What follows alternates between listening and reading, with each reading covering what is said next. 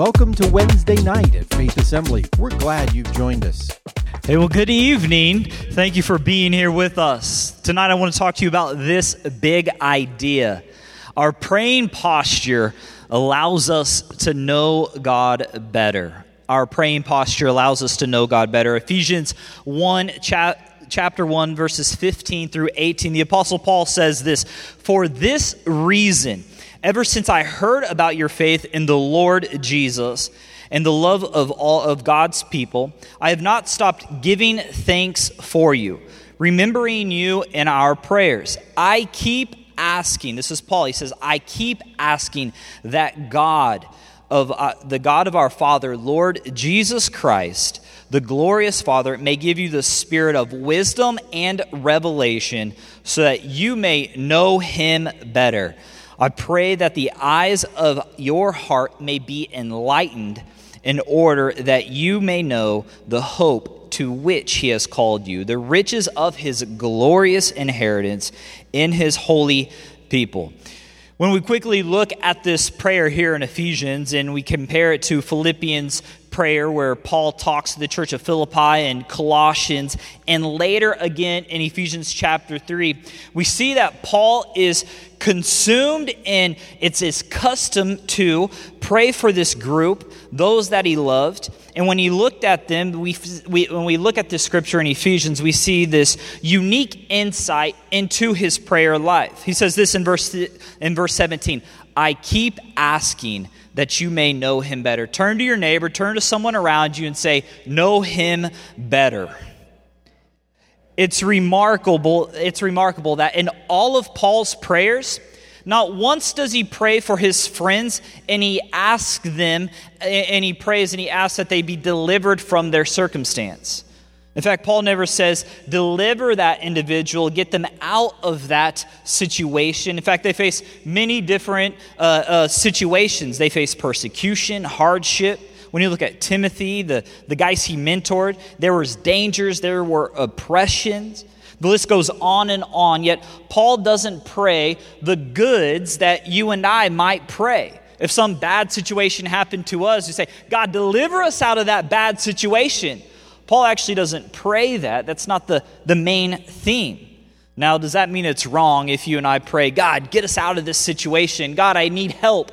No, absolutely not, because Jesus, in, in this Lord's Prayer that is noted, he says this give us our daily bread, give us our needs. He says, deliver us from the evil one. But this is the universal prayer that Jesus leaves his followers. And even Paul in 1 Timothy chapter 2, he says this he, he prays for peace in the world, he prays for good government in the world, he prays for the needs of the world. However, Paul isn't giving us a universal model for prayer in the same way Jesus did here.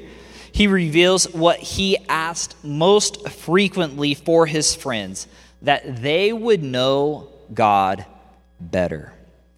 Paul sees the fuller knowledge of God as the most critical thing to receive over changed circumstances.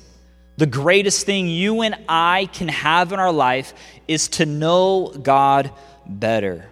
An enlightened heart, he says in verse 18. So, Paul's main concern then is for their public and private prayer life. In fact, the two, two greatest spiritual disciplines that you and I can have is studying God's Word and then also living in communion and in fellowship with Him through prayer. Everything else is almost on the next tier down. Not saying they're not important, but that's what Paul is addressing here to the church of Ephesus. So in Matthew 21, we're going to look at a story where Jesus makes this statement about his house. He calls it a house of prayer. Tonight we'll be looking at the story where Jesus is cleansing the temple and how that is very similar to the way we need to prepare ourselves for this act of prayer and the posture of prayer. But before we go any further, let's pray tonight for the reading of God's word and that God bees with us and reveals different insights tonight. Lord, right now we pray we worship you, we lift you up, that tonight we learn, we glean, that we apply your scriptures to our hearts, and may we grow in our faith journey with you. In your great and holy name, we all say, Amen. So, a praying posture, one focuses. A praying posture requires focus. Matthew 21, verse 12. And Jesus entered the temple, and he drove out all who sold and bought in the temple. He overturned the tables and the money changers and the seats of those who sold pigeons. Now, it's unique. You're like, Pastor Blake, how does this actually relate to our prayer life?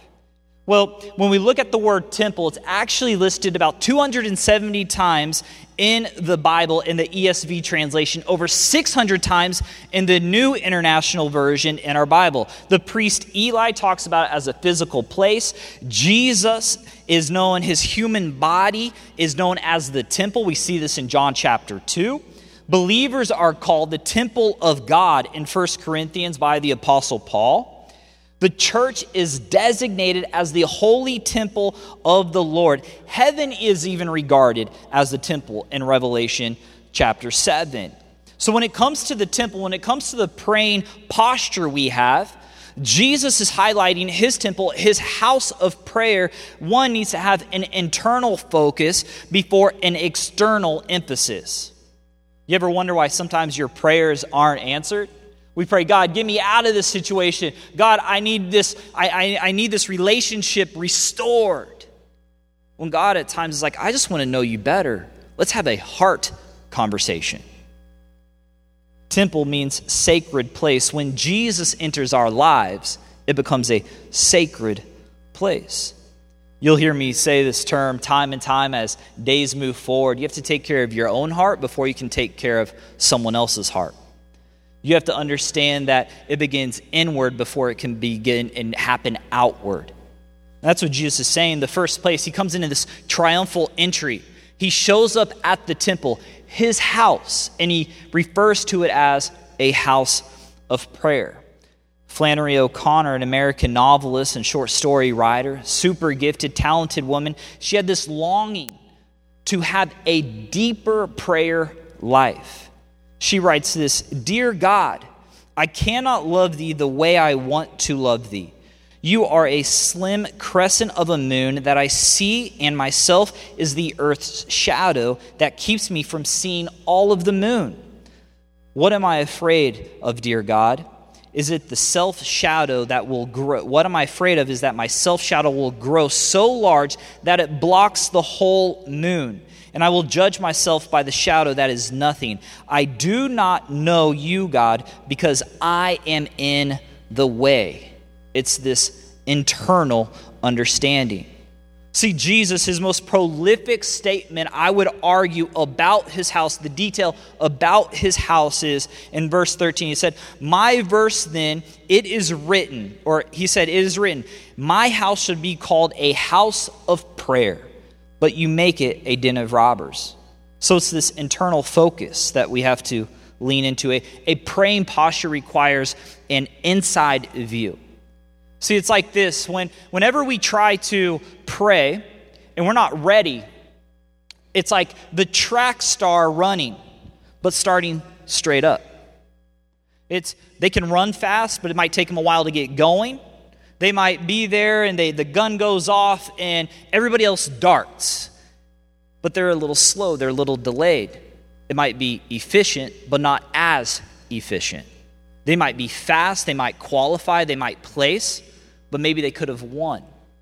In our prayer life, it's this posture of coming in and saying, God, I'm going to focus on you. God, I'm going to focus everything I have. Make it a hard issue. Make me better. See, when it comes to focus, it starts inside, and then focus also pushes us past our distractions. There's a lot of priorities in life. If you have kids, if you have a spouse, if you have family, and all those priorities are great. In fact, we see in Matthew, Mark, and Luke, this story is a priority for the writers. What's interesting when it comes to Mark chapter 11, we get a little insight here in this same account. And it says, he, And he entered the city of Jerusalem and he went to the temple. And when he had looked around at everything, as it was already late, he went out to Bethany with the 12. So in Matthew's account, we read it and it sounds like it's all one day. Well, when Jesus shows up in Mark's account, he has this triumphal entry, everybody screaming, It's Jesus, the Messiah. He's coming to town. In Mark's account, he shows up to the temple on the day he enters. He looks around at what's happening in the temple, and then he leaves the temple and he retreats to Bethany. And then it's the next day he comes in and he starts to address some very serious things. See, Jesus had to evaluate. He had to take time, what was happening in the house. He had to draw a pinpoint focus. He had to get past the distractions. In Mark 11, 17, he goes, My house shall be called a house of prayer for all nations, for foreigners, for people who are broken, for people who are lame, for people who don't really know who God is and what God is all about. It's for people who've been ostracized, cast out of society. It's for people who are close and understand. It's for religious. It's for uh, people who are uh, uh not considered of social economic class and standing. His house is for all people. See, just as fulfilling what Isaiah 56 7 says. He says this These I will bring to my holy mountain and make them joyful in my house of prayer.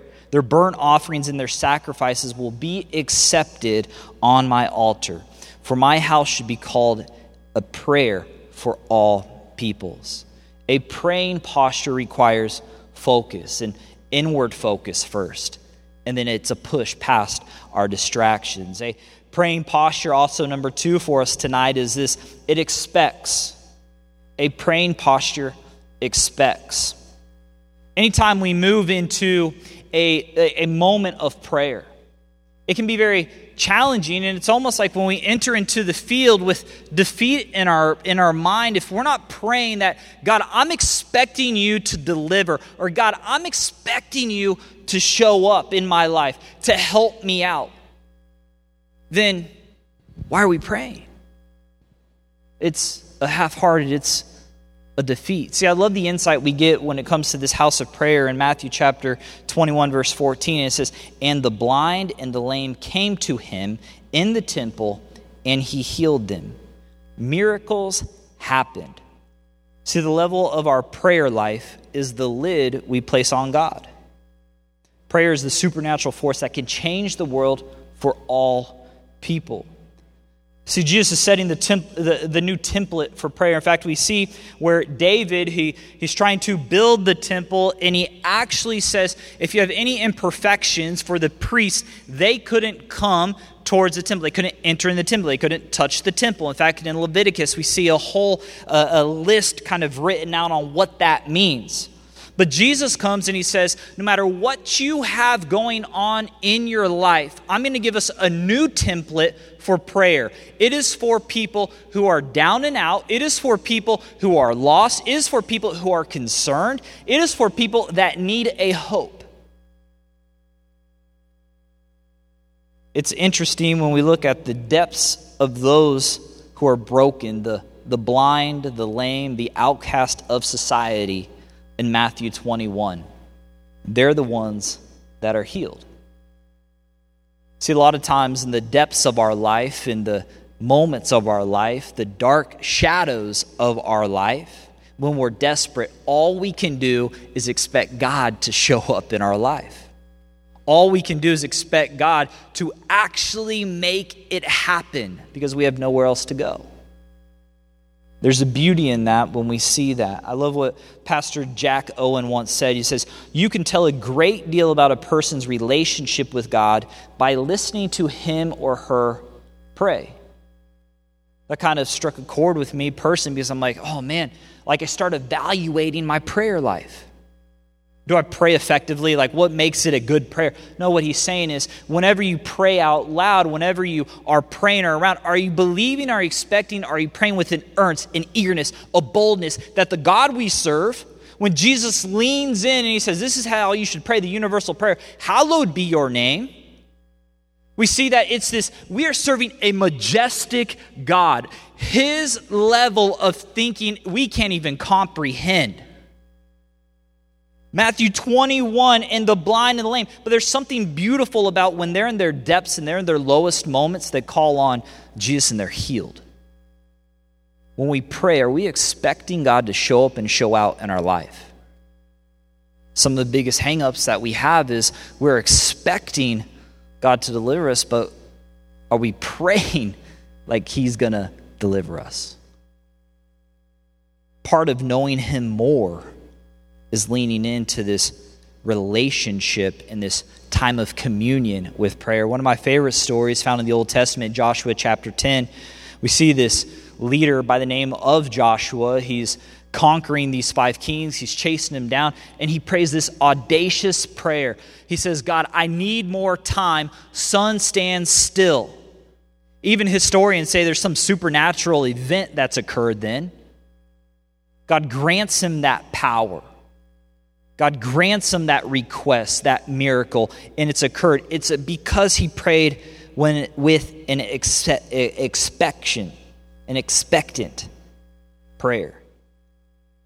See, Joshua is full of expectation that God would deliver when God would, and he did. A praying posture also celebrates. Matthew 21, verses 15 says this But when the chief priests and the scribes saw the wonderful things that he did, and the children crying out in the temple, Hosanna, the son of David, they were indignant. See, Jesus was doing something right. And when the critics came out, he kept doing it. He, they kept celebrating. I love this line, you know, when, when in a church, if, if babies are crying, the church ain't dying. Because that means, like, hey, our church is reaching the next generation, the people coming forth. The, the, the kids are making noise. Where Jesus was at, noise followed. Where the church is at in the community, noise should follow. It's not a church follows culture, it's culture shapes, or it's the church shapes the culture. That's where we're passionate here at Faith Assembly when we start talking about, hey, we have teachers, there's leaders, there's influencers here. Let's pray for them because we believe our God can do some amazing things in their lives. Let's make a noise through the power of prayer. It's a celebration of what's happening. People are being healed, people are celebrating. It's this posture that we need to say, hey, before I pray, am I focused? Am I leaning in past the distractions? Am I expecting God to do something more than I can even imagine? And then am I going to celebrate that? Like, it's, it can be demoralizing. And I, I would argue even again, it's, we pray, God, I, I'm, I'm praying this prayer but yet we don't want to celebrate when he pulls through for us. Does anybody know? It's what I grew up call a, a praise report, where we shout that down. We're like, whoo, God's showing up. Matthew 21 16, and they said to him, Do you hear what these are saying? See, they're getting frustrated, these Pharisees, these religious scholars because Jesus didn't deny his messianic title. And Jesus said, Yes. Have you never read, out of the mouth infants and nursing babies, you have prepared praise? Psalms 8 2, Jesus quotes or fulfills, and he says, Out of the mouth of babies and, and infants, you have established strength because of your foes. See, noise is there with Jesus. It's a celebration, it's a posture of saying, God, I'm going to expect from you, I'm going to focus on you, and I'm going to celebrate you.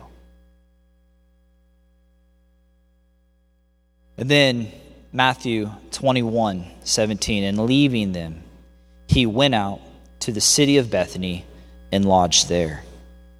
Jesus kept moving. So, as a church tonight, in your handout, you should have got a prayer card. Now, I'm passionate, your leadership here is passionate about prayer. And I believe it's a, a, a, root. I believe it's fundamental that we all have things we can pray for, we all have things that we can celebrate.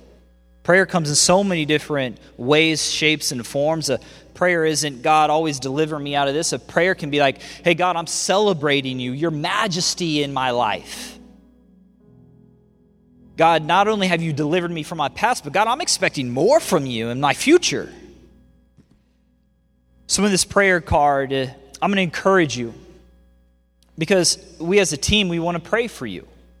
We're going to start incorporating details like this on Wednesday night because we do believe in the power of prayer. But I'm going to ask you right now, we're going to lean into a, a, a final song this evening. Maybe you sit there and you can reflect, you can um, evaluate your heart, your mind. But I'm going to encourage you, fill this out. Maybe you don't want to leave your name on it, whatever you feel comfortable with. I would encourage you to do that. And we have buckets at the doors whenever you walk out. Because a church that prays together is a church that is powerful in its community.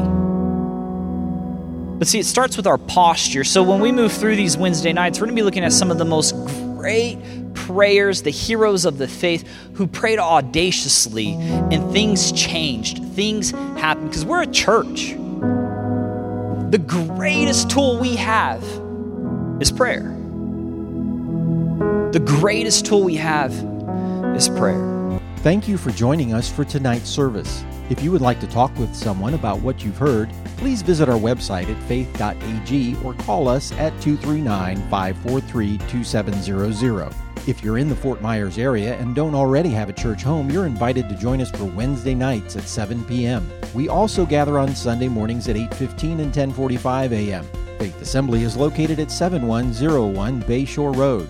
Join us again next time for Wednesday night at Faith Assembly. Faith Assembly's Wednesday night is a production of Faith Assembly Media Tech, North Fort Myers, Florida.